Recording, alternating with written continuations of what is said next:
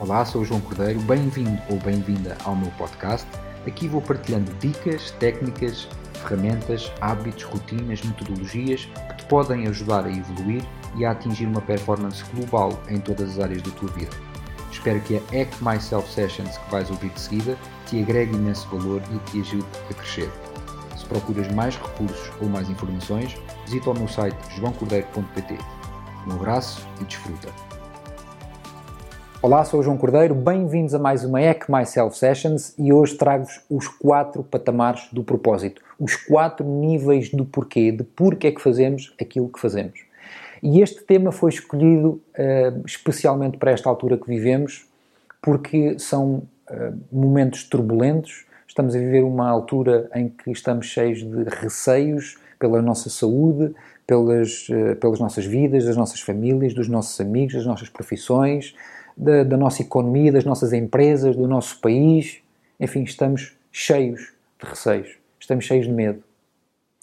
E o medo leva-nos para um quadrante de proteção, onde uh, quem coordena as nossas reações são os nossos instintos, porque estamos num modo de proteção, estamos num, num os nossos instintos animais dizem-nos para nos protegermos, para focar única e simplesmente em sobreviver, e, hum, há um conjunto de reações, de reações químicas que também contribuem para isto. O medo aumenta muito a produção de cortisol na nossa suprarrenal, que é, é a chamada hormona do medo, e portanto, para que nós consigamos fazer o processo inverso, sair de um patamar de sobrevivência, atenção que sobrevivência não tem única e simplesmente a ver com questões financeiras, tem especificamente a ver e fundamentalmente a ver com a forma como eu penso, tem a ver com a nossa mentalidade, com a mentalidade de escassez, de medo, que é eu não tenho o suficiente.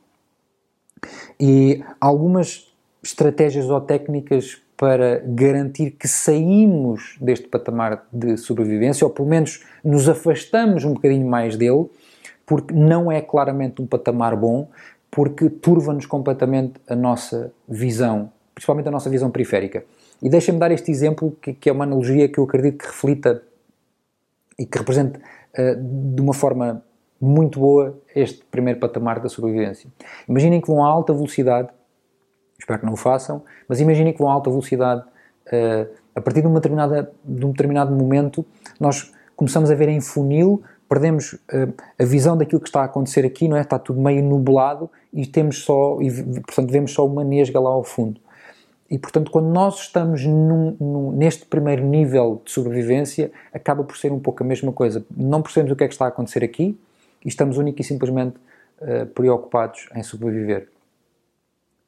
E, portanto, é determinante parar, respirar. A respiração é fundamental. O exercício físico, transpirar, é muito bom para quimicamente eh, equilibrar o organismo, na medida em que, quando nós transpiramos, aumentamos a, a, produção de hormonas boas que nos fazem sentir bem, como por exemplo a serotonina, e isso balança os níveis de cortisol. Portanto, quando nós fazemos exercício físico, uh, quando transpiramos, conseguimos reduzir um pouco um, ehm, a quantidade de cortisol no nosso organismo e, e eu acredito que vocês, uh, enfim, quem, quem já fez exercício alguma vez na vida, já tenha sentido isto. E houve um momento em que estavam a fazer exercício e que transpiraram imenso e foi um bom treino, seja ele qual for, no ginásio, ou futebol, ou qualquer outra coisa, e sentiram-se com um poder muito mais, muito mais elevado, sentiram-se muito mais, uh, muito mais seguros de vocês próprios, certo? E isto é uma reação, é também uma reação química, porquê? Porque aumentaram um conjunto de hormonas boas e o cortisol baixou. E, portanto, parar, respirar, respirar profundamente, fazer exercício físico para que consigamos recuperar alguma clarividência para tomar decisões que vão ao encontro daquilo que tinha vindo a ser a nossa rota para onde nós queríamos caminhar e que não sejam única e exclusivamente influenciadas, escolhas influenciadas e decisões influenciadas pelo momento de depressão que nós estamos a viver. Quando nós passamos para um segundo patamar, o patamar do status, e o status aqui não está ligado, uh, uh, não tem uma conotação negativa, mas aqui é quando nós temos o nosso emprego, temos o nosso ordenado, temos a nossa casa, o nosso carro, conseguimos fazer algumas coisas, vamos, enfim, vamos de férias, portanto temos uma vida, uh, aquilo que a maior parte das pessoas chama uma vida uh, de classe média, digamos assim. Só que este ciclo por si só pode ser um ciclo vicioso. Quem, quem leu o, o Pai Rico, Pai Pobre, do, do Howard Kiyosaki, ele fala da rodinha dos ratos, da corrida de ratos, porque parece que nós entramos num ciclo que é um ciclo vicioso, em que nós trabalhamos para comprar uma casa e um carro e para ir de férias e para ter alguns bens materiais, não é? conforto, um, e depois queremos continuar a ganhar mais dinheiro para, para, trocar de casa, para trocar de carro, para comprar outras coisas, e é um ciclo, é, lá está, é um ciclo vicioso. À medida que o tempo vai passando, a velocidade vai, aumentando, a velocidade vai aumentando cada vez mais, e cada vez mais nos é difícil, primeiro, reconhecer que estamos nessa roda, e depois, em segundo lugar, sair dela. E eu não estou a dizer que os bens materiais não são importantes, claro que são importantes, dão-nos conforto, dão-nos bem-estar, mas uma coisa é trabalhar uh, para, para ter algum conforto, outra coisa é ser escravo, uh, e permitam-me o termo, ser escravo, estar dependente desses bens materiais para atingir alguma coisa. Todos os bens materiais, tal como o dinheiro, são únicas e exclusivamente ferramentas para nós chegarmos e criarmos um impacto muito mais positivo. Eu não acredito que, que o objetivo da nossa vida seja uh, eu tornar-me bem-sucedido, eu acredito que o objetivo das nossas vidas é tornarmos significantes. Eh, e quando nós somos significantes, significa que eu já sou bem sucedido, mas que já estou num patamar acima do sucesso, ou seja, eu passei do sucesso ao significado e que estou a contribuir, a contribuir para outras pessoas. E é naturalmente nisso que eu acredito e é por isso que eu partilho convosco. E hum, este nível de status é um nível agradável, mas lá está, não paramos aqui. E passamos para um terceiro, que é o patamar da liberdade. E aqui a liberdade, neste, nesta lógica dos patamares e dos níveis do propósito ou do porquê, para mim o, o significado ou a definição de liberdade é fazer aquilo que eu quero, quando eu quero, com quem eu quero. É fácil? Não. Se consigo sempre? Também não.